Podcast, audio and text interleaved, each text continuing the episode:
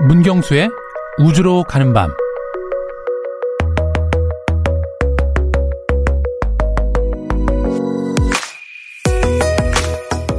별똥별이 빛나는 동안 소원을 빌면 이루어진다는 전설 다들 아실 겁니다. 신화 속에선 신들이 지루함을 달래기 위해 별을 땅으로 보낸다고 하는데요. 그래서겠죠. 언젠가부터 사람들은 신이 내린 별에 소원을 빌면 당연히 이루어진다는 믿음이 생겼습니다. 때때로 사람들은 별똥별을 운명에 비유하기도 했는데요. 큰 인물이 죽으면 별똥별이 떨어진다고 믿기도 했죠. 어제 새벽 청명한 밤하늘에서 별똥별이 떨어졌다는 제보가 줄을 이었습니다. 그 찰나의 순간 얼마나 많은 사람들이 별똥별의 소원을 빌었을까요? 그런데 우리가 본 게 별똥별은 아니라고 하는데요.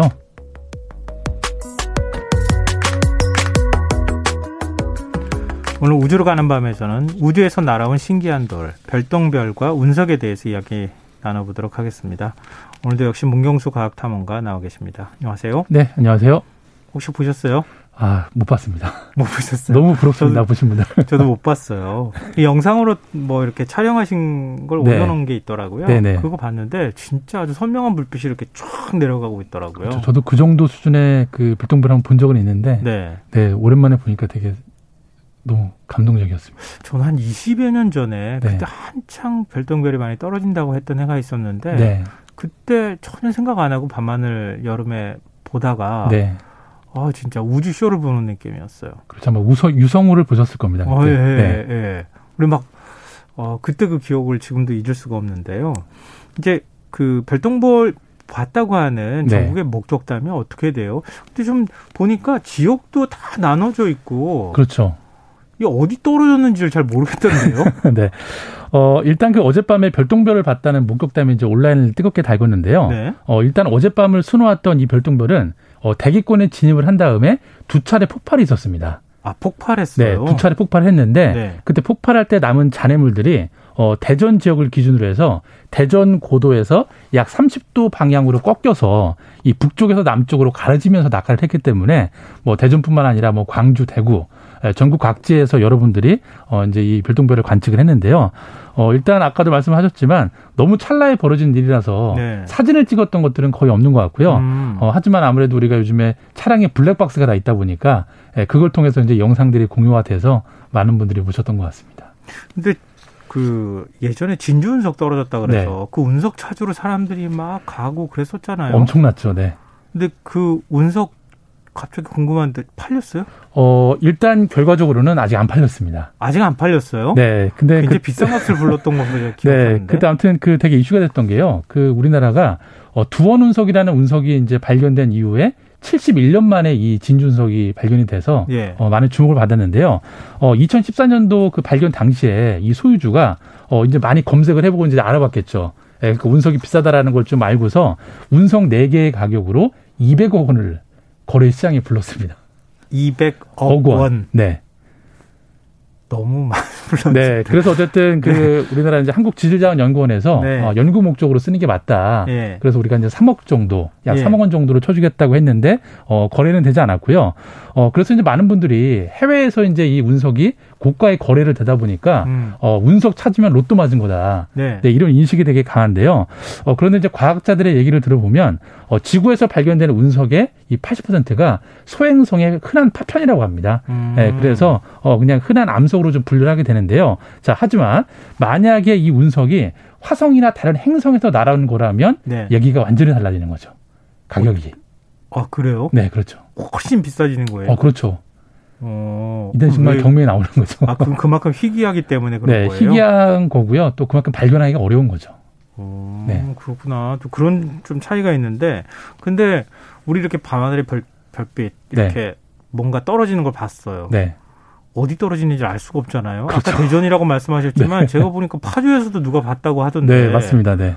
어디 떨어지는지 어떻게 알아요? 네, 일단 그 인터넷을 좀 찾아보니까 네. 벌써 이 운석 사냥꾼들이 움직인다라는 얘기가 네, 여기저기서 들리고 있는데 네. 어, 일단 그분들에게 도움이 될지는 모르겠지만 이 운석 충돌지를 알아내는 방법이 있긴 합니다. 아, 그래요? 네, 제가 좀 얘기를 해드리겠는데요. 예. 어, 일단 이 지질학자들은 이 새로운 운석 분화구를 찾기 위해서 위성 양상을 기본적으로 조사를 많이 합니다. 음. 어, 위성으로 보게 되면 운석이 충돌한 지형은 아무래도 지형에 변화가 생기니까 네네. 네. 뭐 원형이든 뭐 말바구형이든 그런 흔적이 남겠죠. 네. 네. 그런데 보통 이 운석 분화구, 운석 충돌로 만들어진 지형은 이 침식이나 풍화후에서 사라질 수가 있는데 이 운석이 충돌할 흔적은 절대 사라지지가 않습니다. 음. 네. 흔적이 어떻게 남냐면 어 일단 운석의 파편에는 이리듐이나 백금 같은 원소들이 많이 포함되어 있는데요. 네. 어 실제로 이 전 세계에 있는 이리듐 광산의 약 90%가 운석 충돌 지역 인근에 있습니다. 오. 네, 그래서 어 이제 그렇게 그 제가 단서를 드리는데요. 어 결과적으로 인공위성 데이터와 암석 성분을 조사하는 장비가 없으면 예, 찾기가 쉽지가 않은 거죠. 아까 백금도 있다고 하셨잖아요. 네. 백금 비싸잖아요. 비싸죠. 근데 이런 장비들이 일단 있어야 있다는 전제하에 운석 그럼 진주 운석 떨어졌을 때 네. 거기는 없어요? 아 정말 그분은 운이 좋았던 거죠. 네, 일단은 뭐 전 세계 면적이 바다가 많이 대부분 차지하고 있다 보니까 네. 운석들도 거의 뭐 8, 90%가 바다에 떨어지는 경우가 많기 때문에 정말 내륙에서 발견되는 경우는 흔치가 않은 거죠. 그럼 그분이 또 혼동하시는 거 아닌가 모르겠다. 네. 그것도 그 안에 백금 같은 거 들은 거 아. 아닌가. 네, 운석이 근데 네. 어, 성분은 되게 다양합니다. 네, 어. 대표적으로 이제 이리듐이나 백금이 들어있는 거죠. 어, 요즘 청취자 권혁호님께서요. 네. 아유, 그 가격이라도 팔지. 이렇게 또 얘기해 주셨는데요. 네. 근데 별똥별이나 운석 소식 지금 네. 우리가 별똥별이라고 처음 시작을 했고 그다음에 네. 운석 얘기했잖아요. 네. 아까 또 제가 봤다고 얘기하는 거 그건 아마 유성울 겁니다. 이렇게도 얘기해 주셨는데요. 네. 무슨 차이가 있어요? 네. 어떻게 구분하면 돼요? 네, 일단 용어가 너무 다양해서 우리가 예. 이제 흔히 별똥별이라고 많이 부르는데 어 일단 대부분의 운석은 소행성의 파편이라고 보시면 됩니다. 네. 자, 이 파편들이 어 지구 대기권 밖에 존재할 때는 운석체라고 부르고요. 그리고 이, 일종 의 돌멩이 같은 그렇죠 돌멩이죠. 예, 운석 돌멩이입니다. 예. 근데 이 돌멩이가 대기권 안으로 들어왔을 때이 유성으로 분류가 되는 겁니다. 네, 그래서 일단 이 우리가 흔히 유성이라고 말하는 거는 네. 어 이 지구 대기권 밖에 있던 돌멩이가 어, 지구 대기를 통과하면서 이 공기 분자랑 충돌하고 네. 또 가열하면서 생기는 빗줄기를 말하는 겁니다. 음. 네, 우리가 이제 불덩이라고 보통 얘기를 많이 하는데 네네. 불덩이가 아니고 그 빛인 거죠. 아, 대기층을 통과하면서 그렇죠. 불, 에 타는 거죠. 네, 그냥. 맞습니다. 예. 네. 자, 그래서 이런 것들을 보통 우리가 이제 흔히 별똥변이라고 부르는 거고요. 예. 그리고 이제 이 보통의 유성보다 훨씬 밝은 빛을 내는 유성을 화구라고 부릅니다. 화구. 네. 예, 불덩어리 돌이라는 거죠.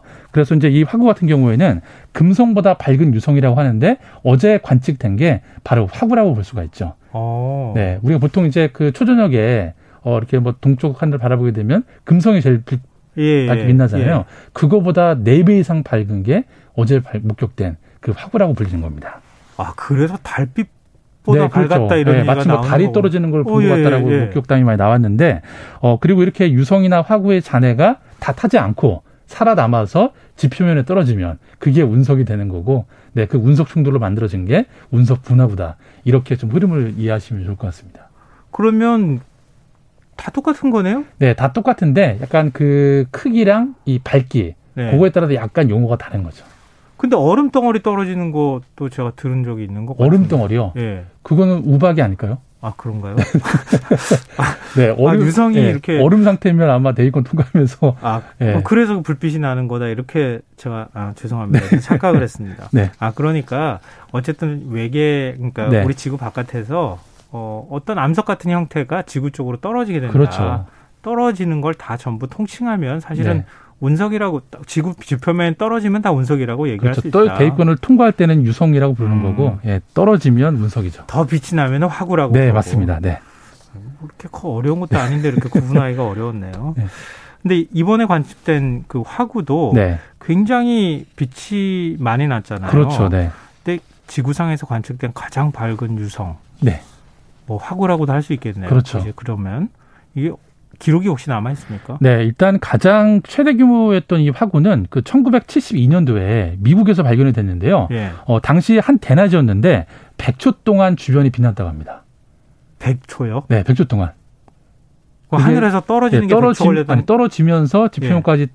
떨어졌는데 네. 그 전체를 통틀어서 100초 동안 예, 대낮이 정말 성광처럼 빛났다라고 이제 이야기를 했고요. 오. 어. 그리고 이제 그 과학자들이 가서 그 떨어지는 운석을 보니까 어 그그 그 운석을 토대로 유출을 해보니까 이 유성체가 대기권을 통과할 때 네. 지름이 약 80m 정도 되다고 합니다. 80m.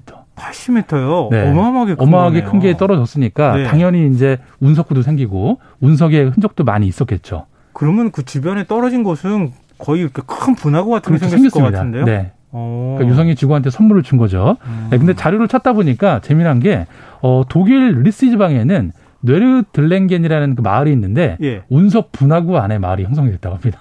아 운석이 얼마나 큰지. 아니 그 운석 분화구 안에 어, 지형이 이제 동그랗게 생겼을 그러니까요. 거 아니에요. 마을이 있을 정도면 그렇죠. 옛날에 이제, 어마어마하게 네. 큰 운석이 떨어졌다는 그렇죠. 거잖아요. 네. 근데 정말 그 운석공에 사는 사람들은 기분이 어떨지 좀 궁금하네요. 진짜. 음. 그 멕시코나 이런 데도 큰 운석 떨어지는 그렇죠. 공룡 멸종의 원인을 그 멕시코 어, 예. 유카탄 반도에 예, 맞아요. 네, 맞아요. 그 운석으로 많이 과학자들이 유출을 하고 있죠. 어. 근데 지금까지 네. 지구상에서 발견된 네. 그 근데 마지막에 남아 있는 건 그렇게 80m씩 되지는 않았을 어, 그럼요. 것 같고. 그렇지 않죠. 네.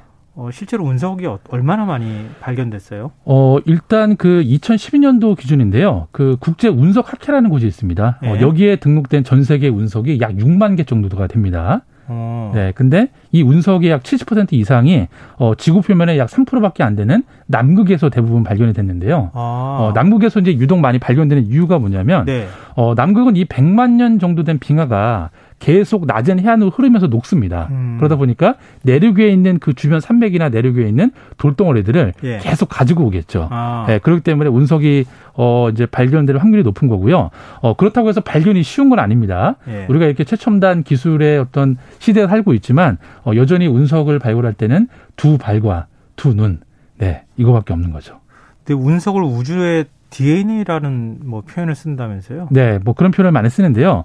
뭐 우주의 DNA다 또는 우주의 타임캡슐이라는 표현을 많이 쓰는데 어, 이 운석 같은 경우에는 대부분 태양계 형성 초기인 약 46억 년 전에 음. 네, 대부분 형성된 것들입니다. 네. 네. 근데 이것들이 어 이제 부피를 키워서 어 지구 같은 행성으로 진화한 게 아니라 그 돌멩이 자체로 남아 있다 보니까 어 어떤 뭐 다른 외부의 영향을 받지 않았겠죠. 네. 그렇기 때문에 어 태양계 초기에 어 어떤 그 정보들 예. 그리고 행성 진화의 그 연구하는 관점에서는 학술적인 가치가 너무나 높은 거죠. 네. 아, 그럼 거의 지구가 형성될 때 네. 그때 그 흔적들을 확인할 수 있다는 그렇죠. 태양계 형성 초기에 그런 다양한 정보들을 알 수가 있기 때문에 음. 네, 학술적 가치가 높다고 보시면 됩니다. 우리나라에서 운석만 연구하시는 분들이 있어요? 어, 많이 있습니다, 지금은. 네, 일단은 우리나라가 이제 운석 연구를 시작한 게 2006년도 정도라고 보시면 되는데요. 얼마 되지는 않았네요. 네, 근데 이때 그 시점이 어, 남극 쇠빙선인 그 아라우노가 네. 건조되던 그때 무렵이었습니다. 음. 네, 아무래도 이제 남극 연구에 많이 투자를 하다 보니까 어, 그때 시작이 됐고 어, 그 시작했던 첫해 이제 운석을 여섯 개를 발견하게 되고요. 네. 어, 그 뒤로는 이제 뭐그 전에는 경험이 없으니까 국제 공조를 많이 했는데 지금은 저희가 이제 단독으로 어, 이제 운석들을 계속 발굴하고 있어서 지금은 약 서른 개 정도의 운석을 보유하고 있습니다. 우리나라도. 아, 우리나라가 네. 총 갖고 있는 운석이 그렇죠. 서른 개 정도 된다고요? 음, 탐관님도 혹시 운석 탐험해 본 적이 있어요? 네. 찾아보신 적 있어요? 네, 당연히 있습니다. 제가 이제 호주를 많이 가니까 호주가 이제 면적이 넓잖아요. 네. 네, 호주에도 운석이 정말 남극담으로 많은 곳이 호주라고 볼 수가 있는데, 네, 네 호주의 운석학자들이랑 좀 평원에서 네, 운석 탐사를 해본 적이 있습니다. 찾았어요? 어, 찾았습니다. 아주 깨알 같은 건데. 아, 깨알 같? 네, 몇 개 찾긴 했죠. 그거 갖고 왔어요? 어, 저는 못 가져오죠. 아, 그거 갖고 오면 안 돼요? 네, 절대 안 됩니다. 아, 그, 그 나라 거니까. 그렇죠. 발견이 돼도 그게 이제 국제 운석학회에 등록이 돼, 돼야만 운석으로서 가치를 인정받는 거기 때문에. 네. 근데 우리나라에서 네. 뭐 강가에 돌 줍듯이 네. 자꾸 열심히 찾다 보면 운석 찾을 수도 있는 거죠? 어, 있습니다. 있을 거고 아마 개인이 소장하신 분들도 꽤 있을 겁니다. 네. 어떻게 일반 돌하고 어떻게 구분해요? 보셨으니까 어, 아실 일단 거예요. 일단 그 가장 큰 특징은 뭐냐면 검은색입니다. 어, 예, 탔으니까. 예, 예. 그리고 이제 아무래도 그 운석의 대부분이 어, 철질 운석이라고 그래서 철성물을 많이 함유하고 있기 때문에 자석을 갖다 대면 붙습니다. 아. 네, 그런 좀 그 차이점들이 있죠. 자석 들고 다니면서 이제 찾으러 다녀야 되니까. 네. 오늘 운석 얘기 한 날 네. 어떤 곡을 소개해 주실 건가요? 네. 오늘은 태연이 부른 불티라는 노래인데요. 어, 음. 제가 이제 처음으로 어, 노래 작사가를 검색을 해봤습니다. 네. 어, 이 가사 내용을 보면 어, 정말 유성이라는 현상을 가장 잘 은유해 놓은 제 나름의 해석인데요. 어, 그런 노래인 것 같아서 아니요, 제가 볼 때는 태연 씨를 좋아하시는 것 같아. 태연 곡을 유달리 많이 틀자고 얘기하시는 것 같은데요. 네. 과거의 시간에서 날아와 돌멩이로 살아남은 운석은 몇 초도 안 되어 지구의 일부가 된다. 지금까지 우주를 가는 밤 태연을 좋아하시는 문경수 과학탐험가였습니다. 고맙습니다. 네, 감사합니다. 오늘 모바일 상품권 당첨자는 홈페이지 공지사항에서 확인하실 수 있습니다. 끝곡으로 태연의 불티 들으시고요. 전 내일 다시 찾아뵙겠습니다. 지금까지 시사평론가 김성환이었습니다. 고맙습니다. 빨간 불티야 내 마음도 너 같아 타오를 듯 위험한 살포신을 눌러 갚으려 해봐도 꺼지지 않는 너를 어떻게 해야 하나? 열일 줄만